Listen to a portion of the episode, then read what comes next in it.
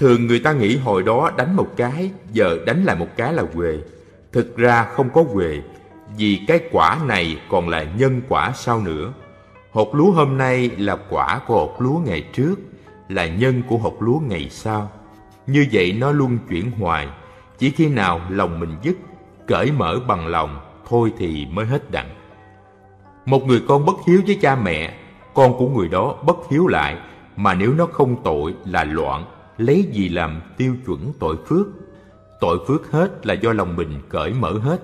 Thí dụ như bây giờ mình không quán, cởi mở hết, dù mình bị quan ức việc gì đó, thì kẻ thù kia không bị mình trả, nhưng họ phải tự trả. Con chim đâu bắn lại thằng nhỏ. Do đó, nếu mình tự dứt ở lòng thì phần mình dứt. Còn nếu đối phương tự ôm lòng quán hận thù thì họ tự trả một mình và có nhiều cách trả. Ngay cả Đức Phật là người phước duyên đầy đủ, nhưng duyên báo đến cũng phải tự trả. Có lần Phật nhức lưng, người ta hỏi lý do tại sao thì Phật cho biết như vậy. Hồi trước, có lần Ngài đầu thai sanh trong dòng võ sĩ chuyên đánh đài. Một hôm võ sĩ đối thủ thương lượng với Ngài giờ thua đi, hắn sẽ để tiền độ cho ăn. Hợp đồng xong, đến chừng xong trận đấu, hắn không giữ lời hứa, lấy hết tiền độ không chia cho Ngài.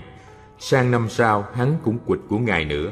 Qua năm thứ ba, hắn cũng thảo luận, nhưng Ngài không chịu bảo thân ai nấy giữ, không giả thua để hắn ăn nữa. Trận này, Ngài quăng hắn xuống đất gãy xương sống chết. Vì vậy, Ngài bị đọa địa ngục một thời gian lâu, trả quả. Cho đến giờ đã chứng quả như lai rồi mà còn dư báo bị hành nhất lưng. Tóm lại, nghiệp của thân với khẩu thì trả về cho thân gọi là nghiệp chướng, tức là cái khổ làm cản trở việc tu hành hay hạnh phúc của mình. Còn tâm trả về cho ý gọi là phiền não chướng, làm cho lòng mình buồn bực khổ sở, trả về tâm thần. Thân tâm thì ảnh hưởng lẫn nhau như đã nói lúc nãy. Lỗi thân thân chịu giải dầu, lỗi lòng lòng chịu âu sầu mê man. Âu sầu mê man là phiền não chướng, còn thân chịu giải dầu là nghiệp chướng. Tuy riêng nhưng chúng ảnh hưởng lẫn nhau. Thân lao khổ bất an lòng dạ, mình bị nghiệp chướng lòng có vui gì đâu. Lòng âu sầu thân thể mòn hao, thân không đau nhưng tâm hồn rầu buồn quá cũng dày mòn cơ thể. Mỗi một nghiệp báo gồm có y báo và chánh báo. Y báo là hoàn cảnh xã hội, là các môi sinh. Thí dụ mình sinh ở đây không may bệnh hoạn hay nghèo khổ đi nữa, mà y báo mình cũng hưởng được dòng sông nước ngọt cửu Long Giang này, cây lành trái ngọt, trên cơm dưới cá. Mình hưởng chung những y báo này, còn bản thân mình thì nghèo. Chánh báo là trả cho bản thân, còn y báo là hoàn cảnh xã hội, là cộng nghiệp. Làm ăn mài dùng hậu giang này cũng sướng hơn làm người dân xứ Iraq. Ban ngày nóng bốn mươi mấy độ, còn ban đêm thì tuyết rơi, gọi là thời tiết khắc nghiệt dùng Trung Đông. Mình hiểu được vậy để sống an vui với hạnh phúc hiện có.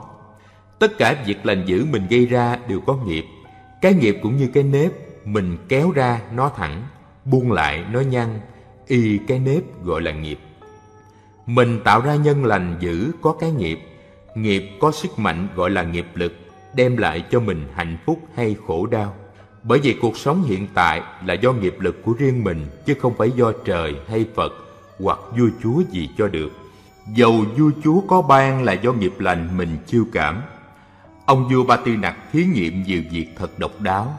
Hôm đó nhằm ngày đãi tiệc trong hoàng cung, các công chúa tụ họp lại rất đông. Nhà vua bèn hỏi, Các con được hạnh phúc như vậy là nhờ ai? Các công chúa trả lời, Nhờ phụ hoàng và mẫu hậu, nhờ phước đức của phụ hoàng và mẫu hậu mà các con mới được như vậy. Riêng có một cô công chúa đáp rằng Con nghĩ là nhờ cái nghiệp lực của con. Nhà vua nghe qua không ưa, không chịu câu nói đó. Một hôm nhà vua gặp một cậu công tử cha mẹ chết sớm, chỉ lo ăn chơi, làm tan quan sự nghiệp hết. Cậu ta làm không đủ sống, đến mức phải đi ăn xin. Nhờ dáng công tử nên thân không đến nỗi xác sơ. Vua Ba Tư Nặc kêu gả công chúa cho cậu công tử đó, cho của hồi môn, theo chồng, theo tục cổ xưa của người Ấn Độ. Nàng công chúa ôm của hồi môn của vua cho theo chồng. Nàng hỏi chồng, Anh có giường đất gì không? Chồng nàng đáp Bán sạch hết rồi Chỉ còn một miếng đất rộng nhưng cằn cỗi Nên người ta chê không ai chịu mua hết Công chúa nói Thôi mình về đất nhà kiến tạo lại đi Vợ chồng về nhà mướn nhân công làm lại miếng đất Bất ngờ đào gặp một số vàng lớn. Công chúa dùng số vàng ấy cất lên dinh thự. Về danh nghĩa đó là dinh của phò mã, chứ không phải thường. Vợ chồng làm nên sự nghiệp hết sức lớn lao. Phần vua cha tuy vậy chứ không bỏ con được. Cho người theo dõi con, xem cuộc sống thế nào. Thấy con quá giàu có. Vua cha hỏi thì công chúa cũng đem câu chuyện y vậy kể cho vua nghe. Vua bèn hỏi Đức Phật, thì Phật trả lời. Đúng vậy, người ta sống theo nghiệp của mình Không phải vua ban hay trời làm mà được. Tự nhiên nói như vậy. Vua Ba Tư Nặc còn thử nghiệm nhiều việc táo bạo. Hôm đó ông đang ngủ trưa Thức dậy nghe hai tên lính cận vệ gác ngoài cửa nói chuyện. Tên thứ nhất nói Đời tao sống nhờ vua Vua nuôi dưỡng tao nên tao theo phụng sự vua Sống nhờ với vua. Tên lính thứ nhì nói Tao nghĩ không phải vậy. Con người sống là do nghiệp lực của mình, Chứ ai mà ban bố cho mình được. Ông vua muốn ban thưởng cho người lính thứ nhất, Nhưng ban thưởng một cách kín đáo Không cho ai biết.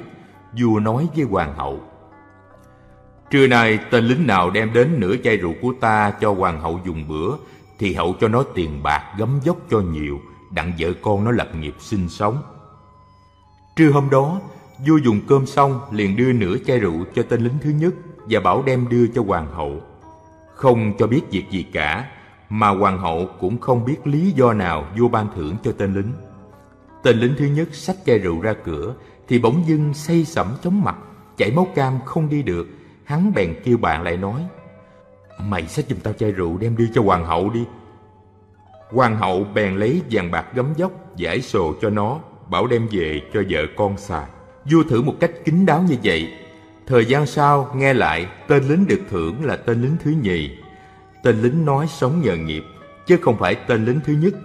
Vua giận mới kêu tên lính thứ nhất lại hỏi, Ta sai ngươi, Tại sao ngươi lại sai ngược lại bạn của ngươi vậy? Tên lính thứ nhất thưa Dạ thưa, con không dám như vậy đâu, Vì vừa bước ra khỏi cửa con bị say sẩm chóng mặt, Sợ trễ bữa ăn của hoàng hậu Nên con mượn bạn con đi thế dùm. Vua đem việc đó nói với Phật Phật nói Đúng vậy Nó sống do nghiệp nó Chứ không phải vua ban hay trời Phật ban mà được. Vậy nghiệp lực nó giúp cho mình tiến bộ Hay làm cản trở đường tiến hóa của mình Như nghiệp chướng và phiền não chướng. Phần 9 Sự nặng nhẹ của nghiệp thiện ác. Nghiệp mà mình gây ra cũng có nặng có nhẹ. Bất cứ nghiệp gì của mình gây ra lành hay dữ Đều có nặng nhẹ và phân ra làm ba Thượng, trung, hạ. Nghiệp lớn, nghiệp vừa và nghiệp nhẹ hơn hết. Ba cái nghiệp thượng, trung, hạ đó Mỗi cái còn phân ra làm ba lãnh vực Là ngoại cảnh, nội tâm và thời gian khởi tâm.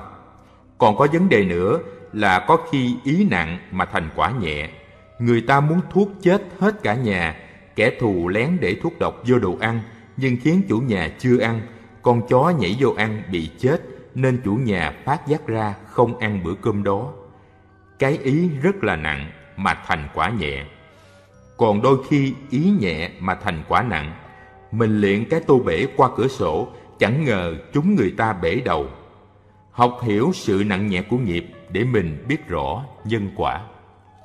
Một, ngoại cảnh Lấy thí dụ đơn cử việc sát sanh, nghiệp sát để làm đại diện cho tất cả các nghiệp khác.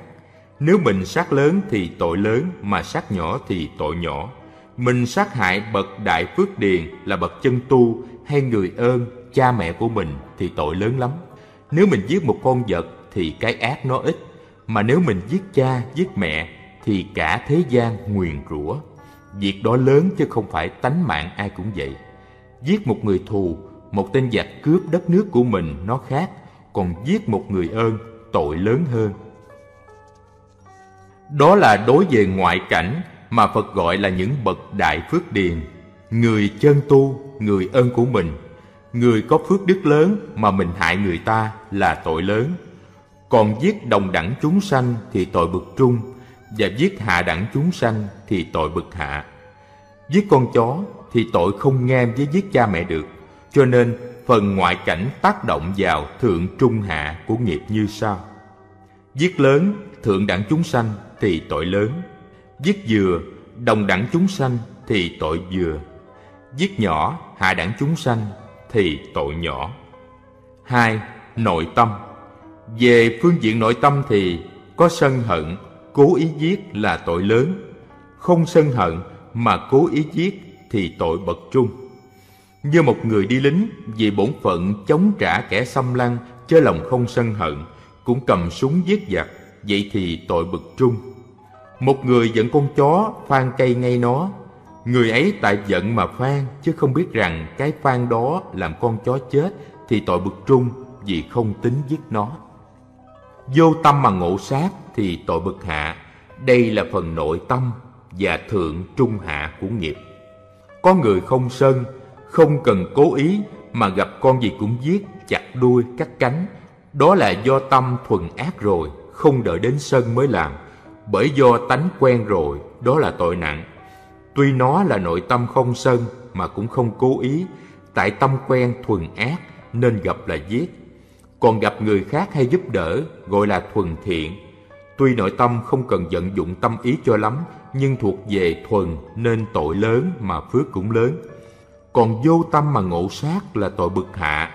Xe hơi lỡ cán người ta chết, án có mấy tháng còn người cố ý đâm người ta chết án tới mấy chục năm, đó là sự việc thực tế chứ không thuộc về giới luật hay tôn giáo gì cả. Ba, thời gian khởi tâm. Về việc làm, nếu cố ý và vui với thành quả thì tội lớn. Thí dụ như mình tổ chức một cuộc đi săn, bước đầu ai cũng hăng hái hết. Rồi khi săn được mồi nhiều, rất mừng và vui vẻ ăn tiệc nữa.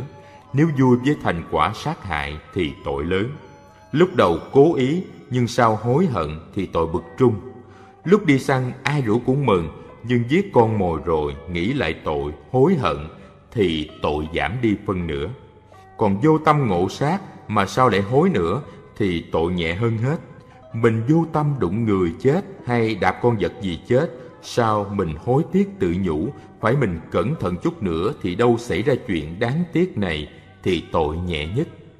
Đây là đơn cử nghiệp sát còn tất cả các nghiệp khác cũng vậy dầu nghiệp ác hay nghiệp lành, mình làm lành với bậc thượng đẳng chúng sanh như là nuôi cha dưỡng mẹ, giúp đỡ người tu hành hoặc cứu một ông vua thì được phước lớn lắm. Bằng ngược lại, làm ác với bậc thượng đẳng chúng sanh như xúc phạm ông vua thì mang quả lớn. Đối với bậc thượng đẳng chúng sanh, dầu ta làm thiện hay làm ác thì phước và tội đều lớn cả. Chuyện này thì cũng hợp tình hợp lý lắm còn đồng đẳng chúng sanh thì phước và tội bậc trung, hạ đẳng chúng sanh thì phước và tội bậc hạ. Đứng về phương diện tha thứ, lấy tâm đức thương xót mà tha thứ cho chúng sanh, hễ ta tha hạ chừng nào thì đức của mình lớn chừng ấy. Mình nói tha cho người lối sớm chứ mình không tha, chưa chắc mình giết họ nổi hay họ giết mình. Còn đối với con vật nhỏ nhen, mình giết nó giờ nào cũng được, nhưng mình thương nó, tha nó, tha nhỏ lại đức lớn. Còn mình nói tha cho ông vua, chớ chưa biết chắc là ai tha cho ai. Con kiến mình muốn giết lúc nào cũng được, vì nó không có tư cách pháp nhân. Nhưng mình không nỡ, mình phủi nhẹ cho nó đi, chớ giết nó thì dễ dàng. Có đức lớn, làm việc nhỏ này mới được. Nó có chiều ngược chỗ này. So sánh giữa nghiệp sát và tâm đức, ta thấy trái ngược nhau. Sát lớn thì tội lớn, sát nhỏ thì tội nhỏ tha nhỏ thì lại đức lớn. Một người bằng mình ngang hàng với mình nói tha không giết thì chưa chắc là ai tha ai. Hiểu được sự nặng nhẹ của nghiệp sát, nghiệp lành dữ này giúp cho mình biết làm sao cho nhẹ bớt lại, đỡ đi dầu cũng làm y như họ vậy. Hai người lính cùng đi đánh giặc, một người thì cố ý nóng giận, có khi giết được giặc rồi, còn mổ bụng nữa. Bề nào tên giặc cũng chết rồi nhưng cái ác của người đó lớn còn một người cũng đánh chết giặc như vậy mà không có ác tâm thì tội nhẹ hơn biết sự nặng nhẹ để tránh hoặc làm nhẹ bớt các nghiệp lỡ làm ra thí dụ mình vui vẻ đi săn với người khác săn rồi thấy một đống chim hay đống thú chết mình cảm thấy đau lòng và hối hận về việc đi săn vừa qua thì tội nhẹ lại. Có người thắc mắc hỏi, ăn một con cá lớn và một tô tép nhỏ thì cái nào tội hơn? Đây bác hai không trả lời, nhưng bác cho biết là sát lớn tội lớn, sát nhỏ tội nhỏ, sát ít tội ít, sát nhiều tội nhiều. Trong nghiệp sát còn có vấn đề tinh thần nữa. Nếu ta giết loài hiền hoặc khôn ngoan thì tội hơn là giết loài ngu đần hoặc hung dữ. Mình giết một người tu và một tướng cướp thì hai vấn đề đó khác nhau hẳn. Kẻ hung dữ nếu mình giết thì tội ít hơn là người hiền lương. Loài thú cũng vậy, nếu loài nào tiến quá nhiều mà mình giết thì tội nhiều vì nó biết đau khổ nhiều. Có câu chuyện vào mùa hạn, một nhóm người đi đồng với lung cạn, lá sen nằm xốp lớp, lại có một lá cứ phập phồng lên xuống. Nhóm người nọ nghi mới lấy chĩa xôm xuống thì bắt được một con sấu trắng tươi nằm sâu khoảng hai thước. Con sấu này nằm trầm dưới sâu đặng tu. Họ bèn kéo sấu về làm thịt ăn. Về sau, số người ăn thịt sấu thì tan quan hết, có người chết, có người đi biệt xứ. Số người này ăn nhầm con sấu tu tiến quá lên nên tội lớn. Cũng như vậy, nếu người ơn của mình hoặc bậc thượng đẳng, bậc hiền lành mà mình xúc phạm tới thì tội hơn là kẻ dữ, kẻ ác. Phần 10. Quân tập chủng tử Hành động là sản phẩm của tư tưởng, là kết quả của ý tưởng mình. Vì vậy, nếu mình thay đổi các tư tưởng tốt, bỏ các tư tưởng xấu thì gọi là quân tập chủng tử. Quân tập chủng tử gồm có quân sanh, quân trưởng và hiện hành. Quân sanh là mới khởi ý tưởng, quân trưởng là ý tưởng đó chín mùi và hiện hành là thực hiện việc đó. Thí dụ như mình thấy người ta tu hiền lành mà thảnh thơi an vui, hiện giờ mình chưa tu, mình thấy thích thì đó là mình quân tập chủng tử tốt trên đường tu chứ chưa tính tu. Việc đó lặp đi lặp lại hoài. Mình có ý tưởng khi nào rảnh sẽ tu. Khi quân trưởng đã lớn lên, ý chí được nung đúc nhiều lần, ý tưởng đã chín mùi, hột giống đã già rồi, thì sinh ra hiện hành là mình đi tu. Lúc đó, quân sanh và quân trưởng trở thành hành động. Mình thấy việc gì mà có ý muốn là khởi quân tập chủng tử. Khi nãy nói đến thiện ác là nhân sanh quả.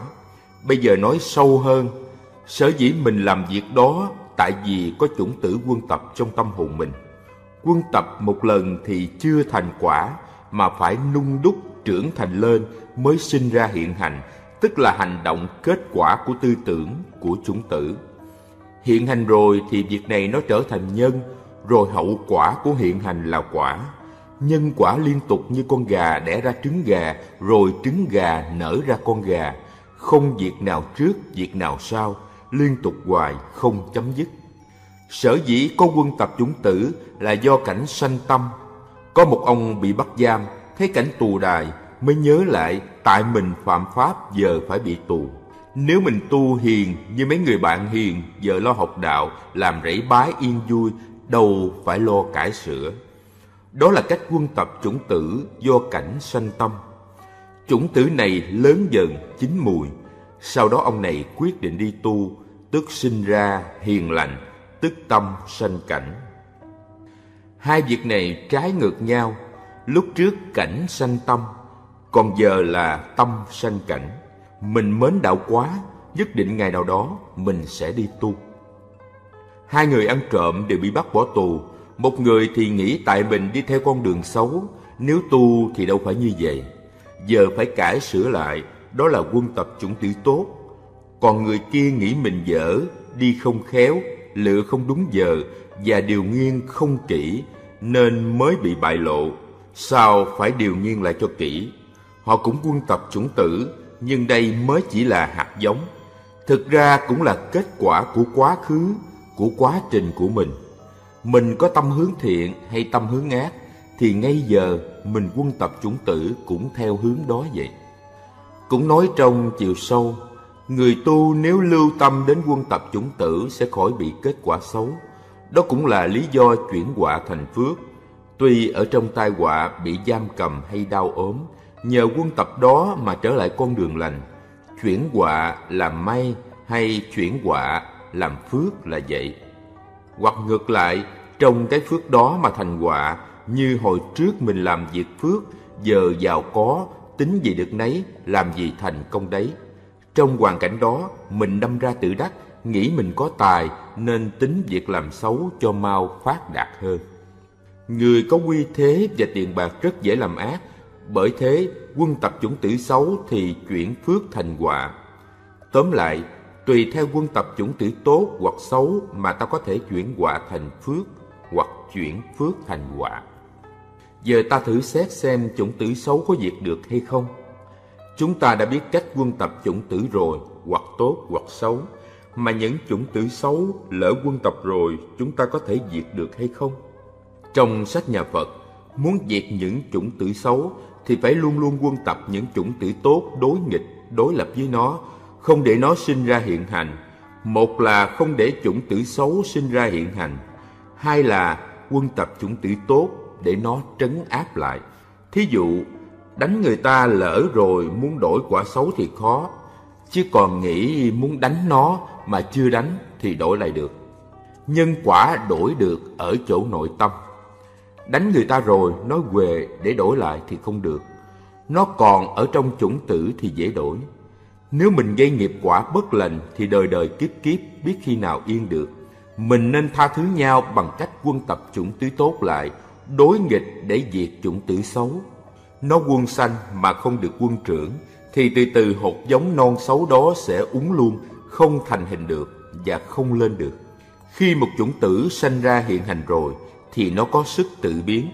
Nhiều tự biến giống nhau thành ra cộng biến. Hãy tự biến thì có biệt nghiệp, mà biệt nghiệp thì có biệt quả. Còn cộng biến thì cộng nghiệp, mà cộng nghiệp thì cộng quả. Thí dụ trước kia nhà mình chứa bài, giờ mình quân tập chủng tử lành tốt hơn. Chừng chủng tử sinh ra hiện hành là mình nhất định tu, thì nó có sức tự biến là ngôi nhà đó không còn gọi là nhà chứa bài nữa, mà gọi là nhà tu. Gia đình đó giờ gọi là gia đình tu hành. Nó có sức tự biến đổi hoàn cảnh của mình đi. Sức tự biến đó thành ra biệt nghiệp của mình rồi có biệt quả. Nhiều cộng biến giống nhau, tương đồng với nhau sinh ra cộng nghiệp. Cho nên các bậc cứu đời cũng dùng sức tự biến riêng của mình mà gây nên cộng biến. Mình tự làm sáng tỏ đạo đức nơi lòng mình rồi đem điều đó ra phổ quá cho nhiều người đồng hưởng ứng, việc đó thành ra cộng biến. Nhiều hiện hành giống nhau, nhiều tự biến giống nhau, gây thành cộng biến. Người ta nói sớm đó là sớm đạo, làng đó là làng đạo, xứ đó là xứ đạo, do nó có sức biến đổi. Hễ cộng biến thì có cộng nghiệp và cộng quả. Thí dụ trong việc loạn ly là cộng nghiệp, ai cũng phải chạy, cũng phải tan nhà nát cửa nhưng mà trong cộng nghiệp đó nó có biệt nghiệp riêng có người chạy đi rồi về trở lại thấy nhà cửa còn nguyên, đồ đạc không thất thoát, không bị thương tích. Có người về tan quan hết sự nghiệp, bị thương tích què quặt tật nguyền. Có người sự nghiệp còn, nhưng bị thương tích. Cùng chung một cảnh loạn ly là cộng nghiệp, nhưng trong đó có biệt nghiệp riêng của mỗi người. Cộng nghiệp dung hòa nhau và trả chen với nhau, chứ không phải ai cũng giống như nhau bậc siêu nhân cũng dùng sức tự biến của mình để khơi lên sức tự biến của quần chúng. Tự biến làm nên cộng biến để có cộng nghiệp làm thay đổi thế giới chứ một mình không làm được việc. Thánh nhân cũng thay đổi được thời thế không phải nhờ ở phù chú hay phép tắc gì mà nhờ dùng sức cảm hóa tất cả mọi người chung quanh mình. Đồng thời có một tư tưởng quan niệm, một đường hướng để gây thành cộng biến đó. Trong 37 phẩm trợ đạo của Đức Phật dạy, có phẩm tứ chánh cần là bốn điều rất cần thiết và cũng rất khế hợp với nhân quả. Việc ác chưa sanh, đừng cho sanh. Mình chưa quân tập thì đừng quân tập, đừng cho nó sanh ra. Việc ác đã sanh, mau đoạn dứt. Lỡ quân tập chủng tử xấu rồi phải trừ, phải mau chấm dứt nó bằng cách quân tập chủng tử ngược lại. Việc lành chưa sanh, hãy mau sanh. Mình chưa có chủng tử tốt, hãy mau quân tập cho có. Có chủng tử tốt, mới có việc làm tốt được. Việc lành đã sanh hãy tăng trưởng. Đã có chủng tử tốt, hãy phấn đấu làm cho nó tăng trưởng thêm lên. Đây là bốn mục chánh yếu mà Phật dạy trong tứ chánh cần. Nó cũng như nhân quả, mà nhân quả ở chiều sâu, từ tư tưởng sanh ra hành động. Tứ chánh cần này cũng liên quan đến quân tập chủng tử. Chủng tử là hạt giống để sanh ra kết quả tốt. Đến đây bác hai tạm kết luận về nhân quả. Học hiểu tỏ tường luật nhân quả, chúng ta sẽ được những việc sau đây. Một, không tạo ác nghiệp, vững chí tu tiến. Mình biết rõ mình là chủ nhân ông, số kiếp của mình thành ra vững vàng, tu tiến không tạo nghiệp ác, vì tạo thì nhận quả khổ. Do đó, dù lợi lộc bao nhiêu cũng kiên quyết không tạo nghiệp ác. Vững chí tu tiến, dù gian nan cách mấy, vì mình biết rõ nhân nào quả nấy. Hai, không tự hào lúc giận thới. Trong lúc mình may mắn, được thời cũng không tự hào, vì mình biết đó là nhân quả, không ỷ lại tài và không tự đắc. Ba, không oán than cơn bỉ cực. Mình tu hiền, không gây gỗ với ai, lúc nào cũng nhịn, mà họ còn mắng mình như vậy cũng là ít. Nếu mình hung dữ, có khi còn xảy ra việc đánh lộn hoặc tới mức nào nữa. Nó lớn về không gian và kéo dài thời gian nữa. Việc nhỏ thành ra việc lớn và kéo dài tới kiếp sau. Mình biết vậy nên vui trả món nợ tiền thiên vì nó giảm rất nhiều và không phiền trong tâm. Mình thiếu nợ 10 triệu mà chỉ trả một triệu là quề thì không còn gì phải mặc cả. Nếu không tu thì không biết trả đến mức nào nữa.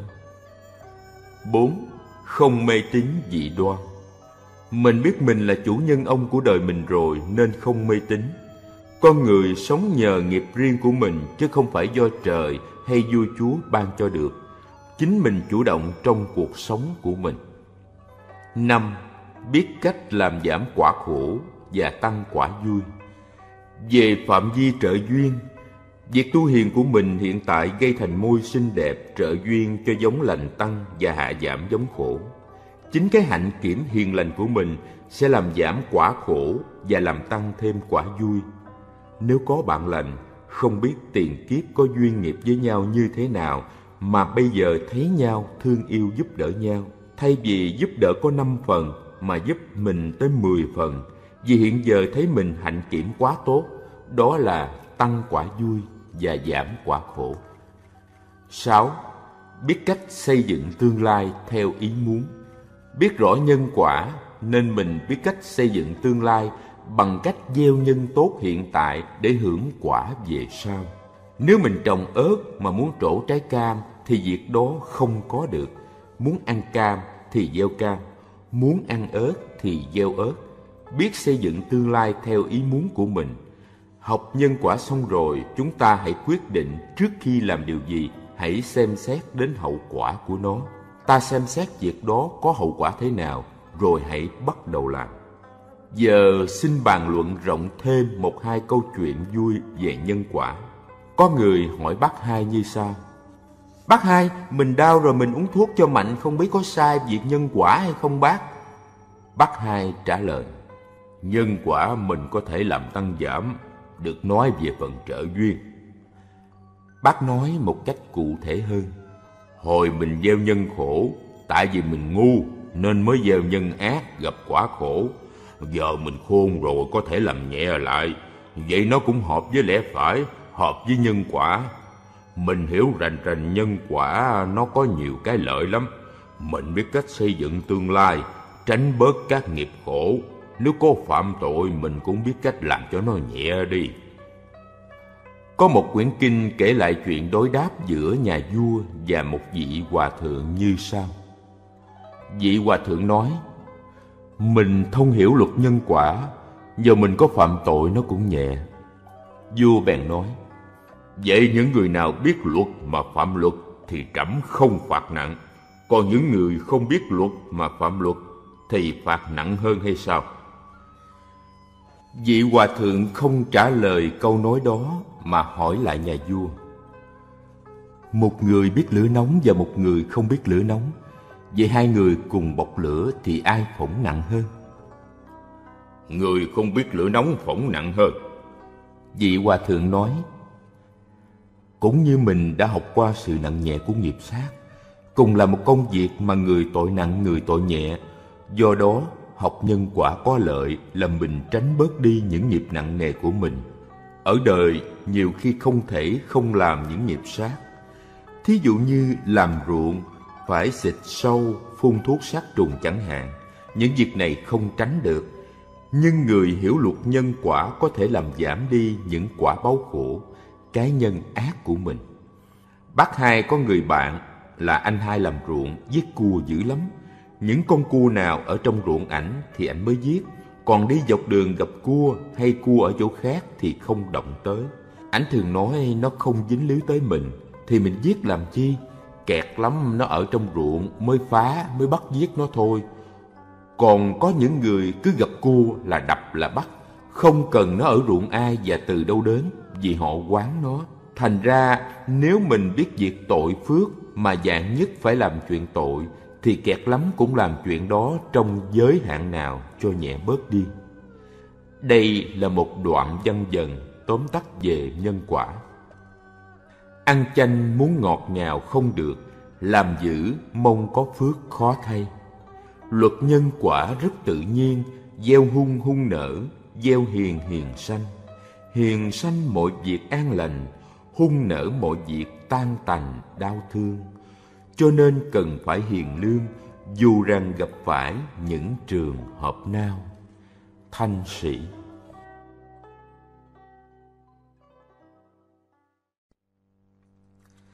Khái niệm về nhẫn nhục Lời ngõ Kính thưa quý thính giả Chúng tôi có dịp may gặp gỡ quen biết bác Như Sanh một tín đồ Phật giáo hòa hảo, cao niên Lòng rất vui mừng, ngưỡng mong học hỏi ở bác Phương pháp tu hành mau đạt kết quả Nhưng chúng tôi đã thất vọng Vì bác không mấy khi dạy Mà thường khuyên nên xem sám kinh để tu theo Tuy nhiên Thỉnh thoảng được nghe bác kể vài chuyện tích xưa, nay nhằm nhắc khéo em cháu tu vậy thôi. Một hôm tình cờ bác nói về đức tánh nhẫn nhục, nghe thấy rất bổ ích cho cuộc sống, khỏi gây phiền hà, thù hận, giúp xã hội hòa nhã an vui. Chúng tôi thích quá, xin ghi âm lại nghe cho kỹ, hầu triển khai áp dụng vào đời sống thực tiễn. Sau ít lâu suy xét, bác đã tùy thuận và bảo đây không phải là lời dạy quý giá, mà là món quà lưu niệm cho em cháu trong đời sống luôn dời đổi hợp tan. Do đó, cuốn băng thuyết trình đề tài nhẫn nhục mới có dịp ra đời, và đây là lời ông Như Sanh. Kính thưa quý vị, trên đời có lắm việc bất an khiến lo âu khốn khổ, những thảm họa do thiên tai như bão lụt, hạn hán, núi lửa, động đất, dịch bệnh và do lòng người tàn bạo gây nên những ý thức hệ đảng phái tương tranh những cuộc thánh chiến xâm lăng những cuộc chiến tranh chủng tộc giặc cướp lường gạt lấn áp vân vân. Vật chất quá thạnh lợi danh quyến rũ sự túng cùng. Những bất như ý tử sanh bệnh tật làm trao đảo lòng người không giữ được thế quân bình đời sống. Cái khổ do định mệnh an bài thì ít mà do tánh nông nổi của ta kéo nhau vào hố thẳm đau thương thì nhiều. Để lướt qua các trở ngại, vững tiến trên đường tu hành, đúng đạo lý quân tử, người xưa thường khuyên ta nên tập đức tánh nhẫn nhục. Ráng nhẫn trăm phần dù khó nhẫn. Vậy nên cuộc gặp gỡ hôm nay, chúng ta cùng thảo luận về đề tài nhẫn nhục. Phần 1. Định nghĩa Nhẫn là nhịn chịu, nhục là hèn kém. Ta chịu hèn kém để chờ cơ hội thể hiện chí nguyện, mục đích của mình. Đức Thầy cũng có nói, giả như hàng tính đợi thời lồn trôn. Hàng tính là người tài ba xuất chúng, có tài điều binh khiển tướng và thông suốt binh thơ đồ trận, ba lượt sáu thao. Thân hình của ông không cao lớn như các vị tướng tài thuở đó, mà nhỏ thó bình thường thôi – đi đâu cũng mang gươm. Bữa đó ông ra chợ gặp đứa du côn, nói thấy ông mang gươm nên lấy làm ghét. Nó đứng chàng hãng giữa chợ và nói với ông. Nhà ngươi làm phách, đi đâu cũng mang gương Có gan thì đâm ta đi, nếu không dám đâm ta thì chung ngang hán của ta. Hàng tính thầm nghĩ, bao nhiêu tài kinh luân của mình chưa thực hiện được, danh tiếng chưa ai biết, tài ba chưa có chỗ xài. Nếu đâm lộn với nó thì dư sức rồi. Giết nó chết, mình bị mang án tử hình. Vì lý do vô côn đâm lộn với nhau thì thiệt thòi cho tài ba của mình quá. Bây giờ, nó bắt buộc một đâm lộn hay lòn trôn. Kẹt quá, hàng tính phải lòn trôn giữa chợ. Vậy mà, đến sao danh nổi như cồn, làm cho hạng võ mất hồn mấy khi. Nếu lúc đó ông không nhẫn, thì ngày quy hoàng đâu có, bị ở tù hoặc tử hình vì tội chém lộn. Đó là nhịn chịu hèn kém để thể hiện mục đích chí nguyện của mình, chứ không phải khiếp nhược, hoặc là để bảo tồn hạnh nguyện không cho mòn mẻ đạo tâm, không cho phạm giới hạnh. Có một con sư tử lông vàng ánh, người ta gọi nó là kim mao sư tử, nghĩa là lông nó vàng cứng như những sợi cước bằng vàng, rất quý. Muốn bắt nó không phải dễ, vì nó là chú Sơn Lâm. Con sư tử có cái đặc biệt là hễ gặp các sa môn tu tịnh tọa trên gồ đá hay gốc cây là nó đến cúi mọp xuống để làm lễ. Mấy người thợ săn mới nghĩ ra một kế là cạo đầu, đắp y, giấu cung tên trong mình, kiếm gồ đá nào đó ngồi tham thiền để gạt con sư tử. Sư tử thấy có vị sa môn ngồi tĩnh tọa, bèn bước đến cúi mọp đầu làm lễ. Thừa lúc đó, anh thợ săn trá hình sa môn bắn nó một mũi tên tẩm thuốc độc. Khi mũi tên diêm vào người, nó giật mình nhìn lên, biết tên thợ săn ác ôn bắn mình. Nó giận quá, tính nhào lại xé xác, nhưng nó nghĩ lại không được. Nếu xé xác tên này thì rách pháp y, đó là tính bửu của nhà Phật và đồng thời nó dính máu nữa. Đây là các tội mà nó không dám làm cho nên nó nhịn, ráng những chịu. Đến khi thuốc thấm đau quá, nó tức giận, lòng lên, nhưng nghĩ lại rồi dằn xuống. Cho đến ba lần như vậy, thuốc thấm đều thân, nó lăn ra chết để tròn cái hạnh nguyện của nó. Người ta đặt tên cho con sư tử đó là con sư tử kiên thệ, nghĩa là kiên trì gìn giữ thệ nguyện của mình. Đó là một trong những tiền thân của Đức Phật. Có một vị tỳ kheo đi vô nhà một Phật tử khất thực. Vị Phật tử lật đật đi ra ôm bình bát vô sớt cơm. Vị này có đeo chiếc cà rá lỏng lẻo nên bị rớt ra. Con ngỗng ở đâu chạy lại đớp nuốt. Khi ông ta trở ra thấy chiếc nhẫn mình mất mới hỏi à, Thầy có thấy chiếc nhẫn rớt không? Vị tỳ kheo làm thinh không nói Bộ là thầy lấy chiếc nhẫn hả? Vị tỳ kheo đáp Tôi không lấy Ông này hỏi tiếp Vậy thầy thấy nó rớt ở đâu không? Vị tỳ kheo vẫn làm thinh không nói. Chủ nhà nghi ngờ, Giận quá, Đánh vị tỳ kheo sặc máu mũi, Hỉ máu mũi ra. Con ngỗng chạy lại nuốt cục máu. Chủ nhà giận, Lấy cây đập ngỗng một cây chết luôn. Lúc bấy giờ, vị tỳ kheo mới nói, Chính con ngỗng này đã nuốt chiếc nhẫn đó. Chủ nhà lật đật mổ bụng ngỗng ra coi, Thì quả y chiếc nhẫn còn đó. Chủ nhà hối hận quá Nói với vị tỳ kheo, Sao lúc nãy thầy không nói? Vị tỳ kheo đáp, Nếu ta nói không thấy là ta nói dối, Tội giọng ngữ. Còn nếu ta nói con ngỗng nuốt Thì nó phải chết. Thôi ta cam chịu khổ lấy mình thôi. Vì tỳ kheo đã nhẫn nhục chịu cái khổ đó Để không phạm giới. Phần 2 Các hình thức nhẫn nhục. Có thể tạm chia ra làm hai Nhẫn với hoàn cảnh và nhẫn với bản thân. A lớn nhẫn với hoàn cảnh. Một Nhẫn với thời gian. Tức phải bền chí, chịu đựng với thời gian. Kiên tâm mới thấy cơ trời. Đừng gieo nửa buổi chiều thời muốn ăn. Thanh sĩ.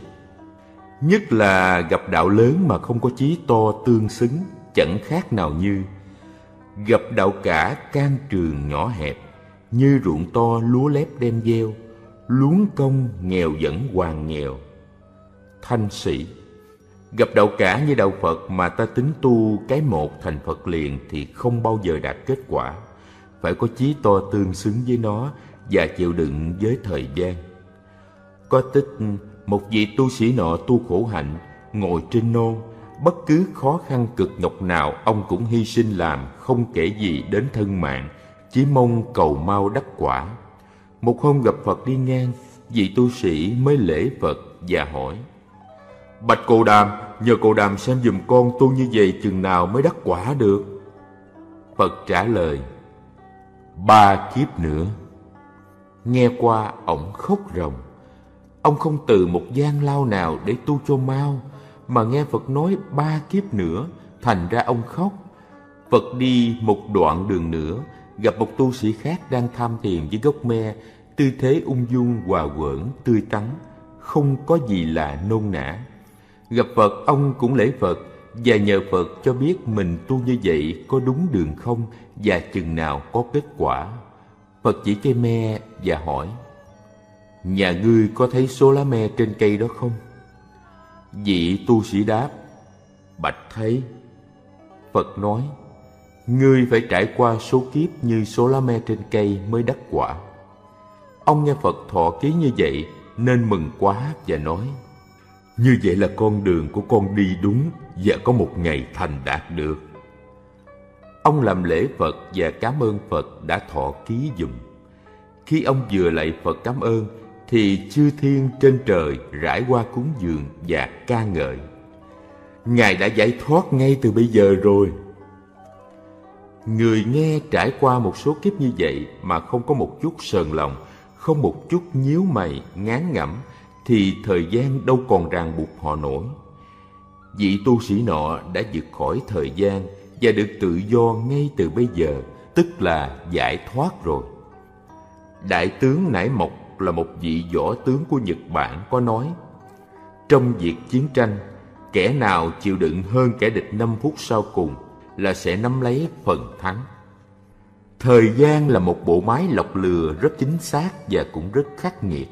Nó lột trần những kẻ dối tu, những kẻ mà niệm phật được lúc đầu hôm, đêm khuya muốn giật nồi cơm của người.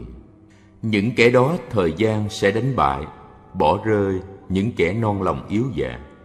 Đức thầy có nói, mấy ai giữ được chí bền, tu theo nước lớn rồng bèn thả trôi những kẻ hay nôn nóng thì lúc nào cũng bị bán đồ nhi phế không bao giờ thủy chung duy nhất được, vì nôn nóng quá, không tu lâu được vậy. Đức thầy có nói, ai siêu, ai ngã, ai bền, lọc lừa tồn tại, lập nền quốc gia. Vậy mình phải nhẫn với thời gian mới có thể tồn tại được. Thời gian vừa loại bỏ những kẻ dối tu, những kẻ non lòng yếu dạ và đồng thời cũng đề cao những tấm lòng vàng thủy chung vì đạo nghĩa.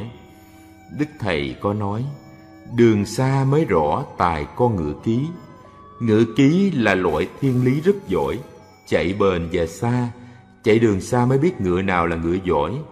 Trong minh tâm thì nói, trường đồ tri mã lực, sự cũ kiến nhân tâm.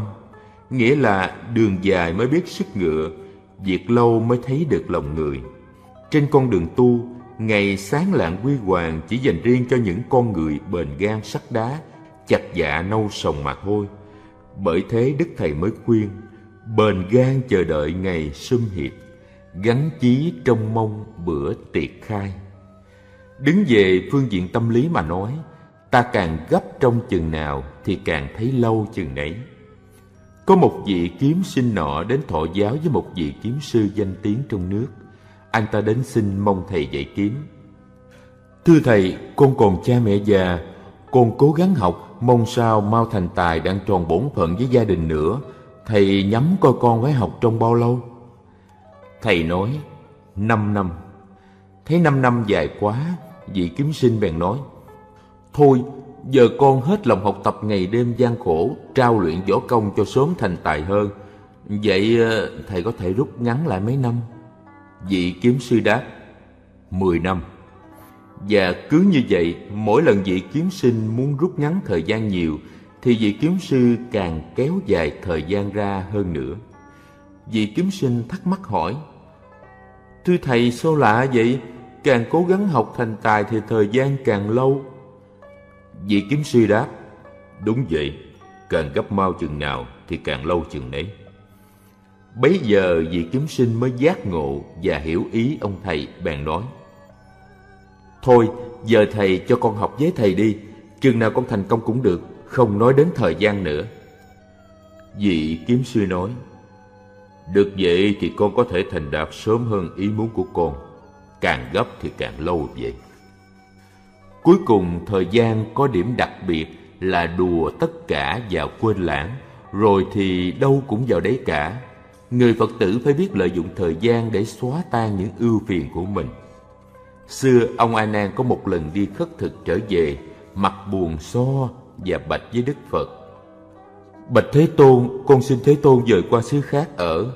Xứ này người ta không ưa Phật Pháp, đã không cúng dường mà họ còn mạ lị, nói xấu đủ điều. Phật hỏi lại, nếu đi xứ khác người ta cũng không ưa Phật Pháp, cũng mạ lị và nói xấu thì con phải làm sao? A Nan nói, Thưa thì mình đi xứ khác nữa. Phật nói Nói như con vậy thì trọn xứ Trung Ấn Độ này Không có chỗ cho thầy trò ta dung thân đâu. Hãy nhận chịu đi Rồi mọi việc sẽ qua. Thật vậy Thời gian có khả năng đùa tất cả vào quên lãng. Sự việc gì rồi cũng qua thôi nhưng nó qua một cách êm đẹp Hay qua rồi, Nó còn lưu lại dấu ấn khó quên, một xót xa dày đặc. Mình cũng đừng đem lỗi lầm kẻ khác. Cái buồn lòng đã qua mất tự bao giờ mà dày dò hành phạt tâm mình. Như vậy thật là dại lắm.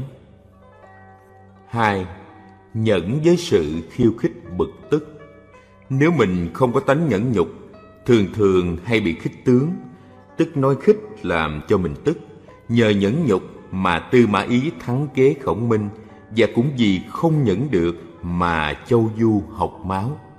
Trong truyện Tam Quốc, Khổng Minh Gia Cát Lượng là người rất tài, bói toán biết cả quá khứ vị lai và tài dùng binh quỷ khốc thần sầu. Tư Mã Ý biết chắc không đánh lại Khổng Minh. Một hôm Khổng Minh đem quân dây Tư Mã Ý. Tư Mã Ý cố thủ trong thành, không xuất quân đánh giặc. Khi muốn dây thành, lực lượng phải gấp năm, kinh phí chiến tranh rất nặng lâu ngày e không chịu nổi. Khổng minh thì già yếu bệnh hoạn không biết chết lúc nào. Tư mã ý biết vậy nên không thèm ra quân cứ cố thủ trong thành hoàng. Khổng minh thấy tư mã ý không chịu xuất quân mà lương thực ngày cạn dần bèn gửi cho tư mã ý một lá thơ và một cái áo yếm của đàn bà áo lót lời lẽ trong thơ thách đố tư mã ý, làm tướng mà nhát quá, thì đừng mặc áo giáp mà mặc áo yếm của đàn bà. Tư Mã Ý nhận quà xong, đưa lên cười, Rồi hỏi thăm sức khỏe khổng minh. Vị sứ giả chỉ là con chốt, Không biết gì về chính trị, Trả lời. Thừa tướng lúc này già yếu hay bệnh hoạn Mà lại làm việc suốt ngày suốt đêm. Tư Mã Ý cười biết khổng minh không chịu nổi nữa Mới gửi lá thư này Quả nhiên sau đó khổng minh tháo dòng dây Và dặn quân lính nếu ông có chết thì hãy để ngồi trên xe và đi tập hậu như hồi còn sống. Tiến quân thì không sao, mà rút quân thì rất sợ bị phản công. Do đó khổng minh phải bày mưu sắp kế mà còn chạy không muốn kịp. Vậy nhờ nhẫn nhục mà tư mã ý thắng kế khổng minh. Cũng trong thời gian tam quốc đó, Châu Du bị khổng minh gạt lấy đất Kinh Châu, hết sức tức mà còn bị gửi cho cái thơ nội dung Cảm ơn tướng quân rộng lượng cho mượn hậu cứ để làm chỗ dung thân. Châu Du tức quá không chịu nổi, học máu chết và trước khi chết còn than. Thiên sanh du, du hà sanh lượng, nghĩa là trời sanh du sao lại còn sanh gia cát lượng nữa. Vậy Châu Du chết là do không nhẫn nhục nổi. ba, Nhẫn với các đam mê, các ưa thích của mình Dù rằng sống trong một nước hòa bình tự do, con người vẫn bị các đam mê trói buộc, vẫn u uất đau buồn vì những khát vọng không bao giờ thỏa mãn, vẫn làm nô lệ cho tham dục. Vậy nhẫn với các ưa thích ta sẽ được an lạc hạnh phúc. Con người mà được thỏa mãn mọi yêu cầu, mọi ước muốn, với con người tuyệt vọng không còn một hy vọng gì, một ước muốn gì, thì hai người đó bằng nhau. Đây là nói giả sử như vậy chứ không bao giờ có một người nào mà thỏa mãn mọi yêu cầu được vì quả phúc do quyền tạo hóa chứ con người không nắm. Còn mình tuyệt vọng hoàn toàn là quyền của mình, vậy mà không dễ gì làm. Bởi vậy, tu không có sở cầu gì hết, nhà Phật gọi là vô sở cầu hạnh. Tu theo hạnh đó là hạnh phúc nhưng rất khó được. Phật cũng biết lòng tham không đáy của con người. Đứng núi này, trong núi nọ, được voi, đòi tiên. Con người dù muốn dù không cũng phải có một số nhu cầu tối thiểu nào đó. Vì thế, Phật hạ xuống một tầng nữa là thiểu dục, tri túc. Ít muốn và biết đủ. Hãy ít muốn thì thân không cực, tri túc thì tâm được an vui. Do đó, nếu ta tu không được vô sở hạnh, thì hãy ráng cho được thiểu dục tri túc để được an vui trong cõi đời vốn đã nhiều đau khổ. Đừng làm đau khổ thêm nữa nhờ nhẫn với các đam mê. 4. Nhẫn với thời thế cả lúc thanh thời và thất thời. Nếu biết nhẫn với thời thế, ta sẽ sống ung dung, điềm đạm, không quán than chua xót khi giận bỉ, không tự hào hách dịch lúc thạnh thời, sống đúng với đạo quân tử. Có anh thợ đèn nọ bị tên cường hào ác bá có thế lực và nhiều tay chân bộ hạ ném cho một viên đá lỗ đầu. Anh thấy nó bề thế quá, anh không dám trả thù. Anh lượm cục đá đem cất để chờ cơ báo quán. Mấy năm sau, tên cường hào bị tịch thu gia sản, trở nên nghèo yếu đuối, không biết đi làm mướn nên đói tả tơi phải đi xin ăn. Một hôm, đi ngang nhà anh thợ rèn, anh thấy kẻ thù xưa nên chạy vô nhà lấy cục đá rượt theo. Rượt đến nơi thấy hắn tả tơi ốm nhôm, xem thật thiểu não và tay chân run rẩy sợ bị chọi đá. Anh nghĩ trong lòng, hồi trước hắn thạnh thế, mình trả thù là dại. Bây giờ hắn tàn phế, mình trả thù là hèn, tiểu nhân. Ngày xưa ta không chịu làm kẻ dại, thì giờ ta cũng không muốn làm kẻ tiểu nhân. Anh nghĩ vậy và ném cục đá xuống ao, thế là hận thù chấm dứt. Đức Thầy cũng có nói, chữ quán thù đáp lại chữ hiền, thì thù quán tiêu tan mất hết. Nghĩa là mình phải biết nhẫn thời thế nữa, mạnh cũng vậy mà yếu cũng vậy. Bề lớn, nhẫn với bản thân. Nhẫn với bản thân là nhẫn với lục căn, tức nhẫn với tai, mắt, miệng, lưỡi, thân, ý của mình. Một, nhẫn với tai. Ta không thích nghe những tiếng xấu ác, tiếng thô lỗ, làm cho mình nổi giận lên. Ta không nên để bị điên đảo vì những tiếng xấu đó. Trái tai muốn cự mà dằn, diệt qua rồi mới thấy rằng là hay. Thanh sĩ Ta nhận với những tiếng khích động, làm dao động lòng mình, làm mình nổi sân lên. Đồng thời ta cũng nhận với tiếng quyển giọng kèn, nó cám dỗ mình. Những tiếng êm dịu rù quến mình làm việc không phải. Nhưng ta phải lưu ý là không phải gác bỏ ngoài tai tất cả mà phải thường để ý đến những lời trơn chánh để sửa mình, để học hỏi cho tiến bộ. Ta cũng để ý đến tiếng kêu than của những kẻ khốn cùng để phương tiện giúp đỡ nhau. Ở bên Mỹ có một nhà ngoại cảm, ông có khả năng biết được tiền kiếp và soi căn.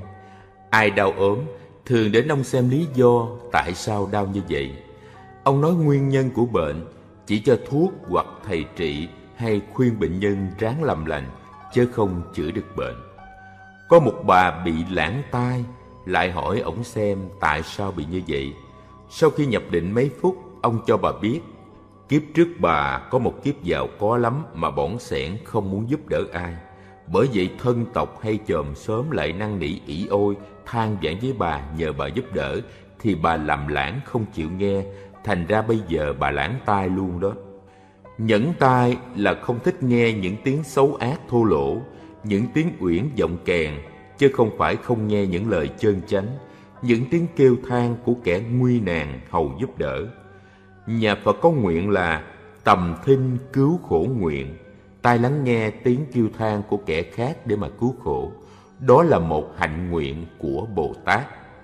Hai, nhẫn với mắt là không đam mê hình thể hay màu sắc, không nhìn vào chỗ đê hèn. Đức Thầy có nói, mắt trông vào những chỗ đê hèn, nào được xem cảnh báo đài sen. Nhẫn mắt là không đam mê màu sắc, không thích nhìn chỗ đê hèn và không dùng cặp mắt hung tợn nhìn kẻ khác, không hấy nguýt, không dùng cặp mắt vào việc hung dữ. Do đó, ta sẽ được phước báo về mắt. Ta hãy dùng từ nhãn thị chúng sanh. Bồ Tát Quan Thế Âm có hạnh nguyện rất tốt là từ nhãn thị chúng sanh, nghĩa là lấy con mắt từ bi mà nhìn chúng sanh, tai thì tầm thinh cứu khổ, còn mắt thì từ nhãn thị chúng sanh, do đó tạo nên phước đức lớn. Nếu nhẫn được tai mắt thì sắc thinh không làm mờ tai mắt, sau này được phước báo là có thiên nhĩ thông và thiên nhãn thông. Mình là người Phật tử thường niệm Phật và niệm Bồ Tát Quan Thế Âm thì phải cố gắng Phật hóa thân tâm phần nào, nghĩa là tai mình cũng phải tầm thinh cứu khổ và mắt phải từ nhãn thị chúng sanh. Sau này ta sẽ không bị bệnh về tai mắt, dần dần đạt được thiên nhĩ thông và thiên nhãn thông. 3. Nhẫn với miệng lưỡi Nhẫn với miệng lưỡi là không thích ăn những món ngon vật lạ và những món làm ra từ việc ác. Những món ngon như thịt cá tuy bổ dưỡng nhưng cũng có độc tố.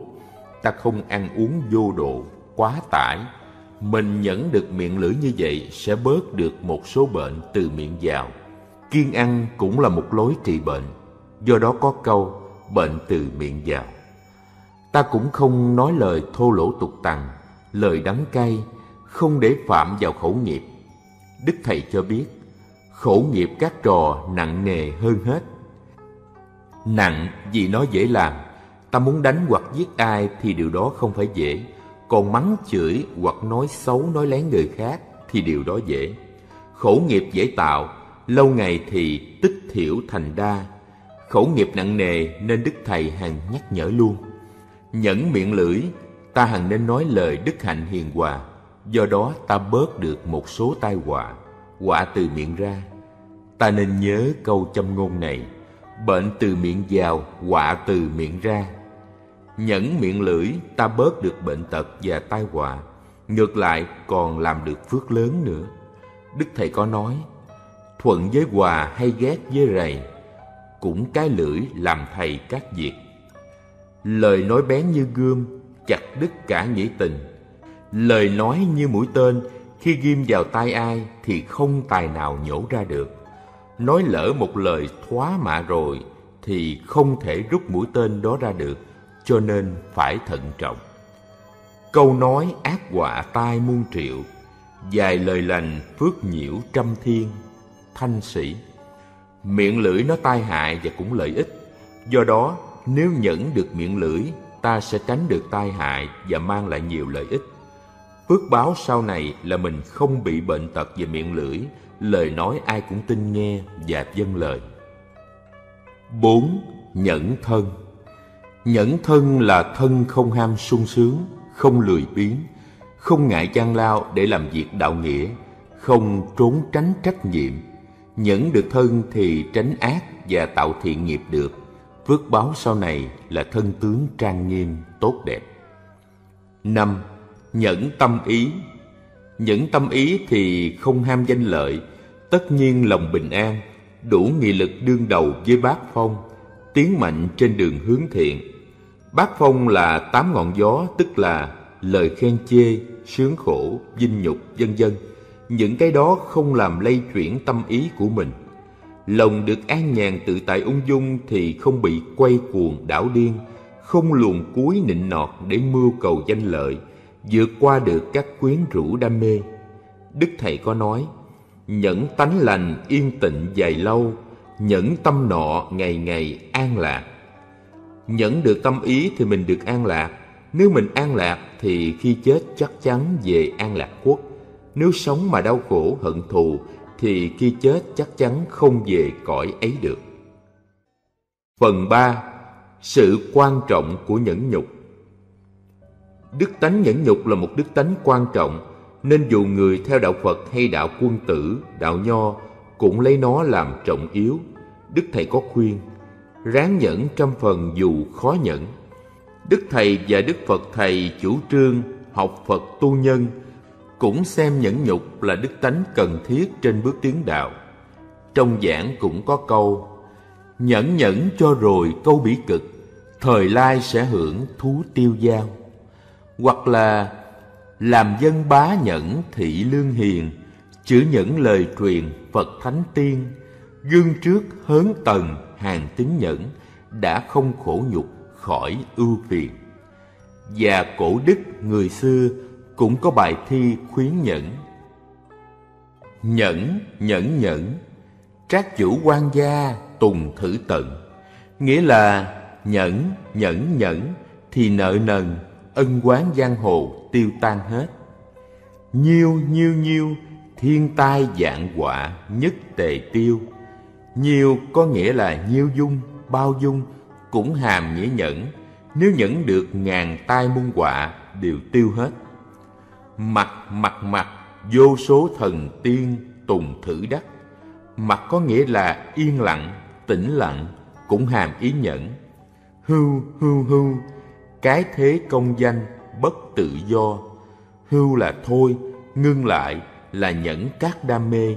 Dù công danh trên thế giới cũng không tự do được, mắc ràng buộc.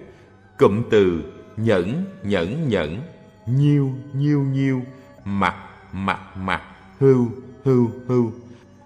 Đều là hàm dụng ý nhẫn nhục. Do đó mà được yên. Quan gia trái chủ cũng hết tai họa cũng tiêu. Vô số thần tiên cũng đắc và được an vui tự do chứ còn cái thế công danh cũng không được tự do. Đó là sự quan trọng của nhẫn nhục. Thiếu nhẫn nhục không bao giờ đi đến thành công. Dù là một việc nhỏ nếu thiếu nhẫn nhục thì bán đồ di phế, nửa chừng bỏ dở, không hoàn tất được. Phần 4 lợi ích của nhẫn nhục. Nếu chúng ta nhẫn nhục được, sẽ có những lợi ích sau đây. Một, không cay đắng. Trong lòng lúc nghèo ngặt thua lỗ, không ganh tị xấu xa với kẻ may mắn hơn mình. Có ra thì đỡ xây xài, không thì nhịn chịu, chớ cay đắng lòng thanh sĩ. Có nhiều người mua bán cùng một mặt hàng với nhau và ngồi ngang nhau. Mình thấy họ bán đắt trong khi mình ngồi ngóng hoài. Mình cảm thấy xót xa và xốn sang. Tự nhiên mà mình khổ một mình vậy. Người nhẫn nhục được không có như thế. Có thì xài đỡ, không có cũng ráng chịu thôi. Hai, không làm điều tồi tệ, nịnh nọt, phản trắc mình nhẫn nhục được trong cảnh nghèo ngặt khốn cùng nên mình không làm các việc trên. Sách xưa có câu, quân tử cố cùng, tiểu nhân cùng tư làm nghĩa là người quân tử dù cùng khốn gì cũng cố giữ cái đạo của người quân tử. Còn tiểu nhân cùng quá, họ tính chuyện lạm dụng. Người có đức nhẫn nhục rồi, không có cái tội tệ đó. Nghĩa là giữ được tư cách quân tử của mình ba gây niềm hòa hảo trong gia đình và xã hội có đức nhẫn nhục rồi thì gia đình hay xã hội cũng hòa nhã được hết. Có câu chuyện, một ông nọ không hề cho con cái ở riêng. Tất cả ông bà, cha mẹ, con cái, dâu rể, cháu nội, cháu ngoại đều ở chung một nhà mà không hề có tiếng bất tiếng chì, không có lục đục hay tranh cãi phiền giận nhau. Tiếng đồn đến nhà vua, vua mới bảo ông bá nhẫn đó trình vua xem cách đối xử trong gia đình ra sao. Ông bèn viết tờ trình gồm một trăm chữ nhẫn. Vua cười khen hay và do đó người ta mới tặng cho ông biệt danh bá nhẫn. Ông không cần phương pháp gì nhiều, cứ nhẫn là êm tất cả. Bốn, chấm dứt oán thù. Đức thầy có nói, chữ nhẫn hòa ta để đầu tiên, thì đâu có mang câu thù quán. Hay là nhẫn nhịn ắt không chuyện kéo dài. Mình nhẫn thì quán thù nó sẽ chấm dứt. Nếu không nhẫn thì chuyện không đáng gì. Nó sẽ lớn lên và kéo dài ra từ đời này đến đời kia không biết bao giờ hết. Ta sẽ lướt chướng ngại dễ dàng, không thối chuyển trên đường tu. Tự có thêm các đức hạnh cần thiết cho đời sống đạo như ôn hòa đềm đạm, điềm tĩnh, bền gan sắt đá, do đó có nhiều triển vọng thành công. Ta cũng đối xử rất khéo ở đời, ít sơ hở, xét đoán công minh, giữ vững tiết tháo đúng tư cách người quân tử. Có được đức tánh nhẫn nhục rồi, thì những tánh vừa kể trên khỏi tập cũng có được, có sẵn. Nãy giờ bác nói cũng tạm xong phần nhẫn nhục, giờ xin phụ lục thêm. A lớn nhà phật có đề cao nhẫn nhục ba la mật tức là một trong lục độ, sáu con đò mà các vị bồ tát dùng qua bờ giải thoát, gồm bố thí, trì giới, nhẫn nhục, thiền định, tinh tấn và trí tuệ. Nhưng chúng ta phải có một sự trưởng thành nào đó mới hành được nhẫn ba la mật đó. Thí dụ người mẹ vì hết sức thương con, thấy nó bò gần, mé mương hay dũng bùn bèn chạy lại ẩm con đem chỗ khác hoặc đem vào nhà. Nó đã không biết ơn mà còn dãy dụ la ó, cào cấu, nhưng mẹ nó cũng chịu nhịn thôi chứ không giận gì hết.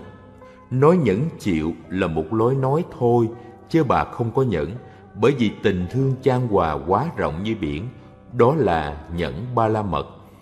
Khi nào chúng ta có khả năng trưởng thành nào đó mà tình yêu chan chứa trên hoàng vũ? Thì chúng ta sẽ thực hiện được cái nhẫn nhục ba la mật đó. B lớn, nhà phật cũng chia nhẫn ra làm hai, sanh nhẫn và pháp nhẫn. Sanh nhẫn là đối với nỗi khổ của bản thân như rận riệp mũi mòng, ghẻ chóc, thời tiết, bệnh tật, đau đớn về thể xác mà ta nhẫn được, gọi là sanh nhẫn. Còn pháp nhẫn là hoàn cảnh ưu phiền, đau xót đem đến cho lòng mình ta nhẫn được gọi là pháp nhẫn.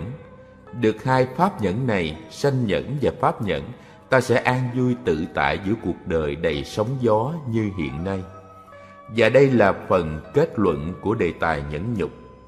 Có một chú em nọ là thợ đóng ghe, gặp bác hai hỏi, chú hai à tu làm sao cho khỏi sóng gió vậy chú? Bác hỏi lại chú ấy, chữ đóng ghe làm sao mà nó ra khơi trời yên bể lặng? Chú ấy trả lời, đâu được chú hai, có môn mình đóng be gió cao cho nước nó đừng tràn vô thôi, chứ đâu có đóng ghe cách nào mà khi ra khơi trời yên bể lặng. Bác nói ờ phải rồi, tu hành cũng vậy. Ta không thể uống nắng ngoại cảnh theo ý muốn. Cuộc đời luôn luôn đầy chướng ngại, không ai tài nào mà dẹp phá hết được. Chỉ có mặc áo giáp nhẫn nhục để chịu đựng các mũi nhọn đến từ bốn phía mang giày nhẫn nhục để đi trên đường đời đầy gai bướm mà chân khỏi bị tổn thương thôi. Tóm lại, người có sức nhẫn nhục như mỏm đá to ngoài bể khơi, mặc cho sóng dồi, gió dập, nắng táp mưa xa như cây cổ thụ đứng giữa rừng đủ sức đương đầu với bao giông tố bão bùng. Vậy quyết định ta hãy tập tánh nhẫn nhục ngay để lòng được bình an, đủ nghị lực, không bị tổn thương gục ngã trước bao nghịch cảnh dơi cạn buồn phiền cho mình và những kẻ chung quanh cho phước huệ dần dần tăng trưởng. Những giải thích trên đây nghiêng nhiều về giới cư sĩ tại gia, vì trong trường hợp thiếu tài liệu sách vở tham khảo, chỉ môi móc trong đầu óc đã lão quá của mình và đào bới trong đống cặn bã ký ức đem ra bày giải. Quý vị xét cái nào nghe đúng thì dùng, cái sai thì bỏ đi hay sửa chữa lại lời sau cùng của chúng tôi là rất mong ở quý vị một sự rộng lượng cảm thông.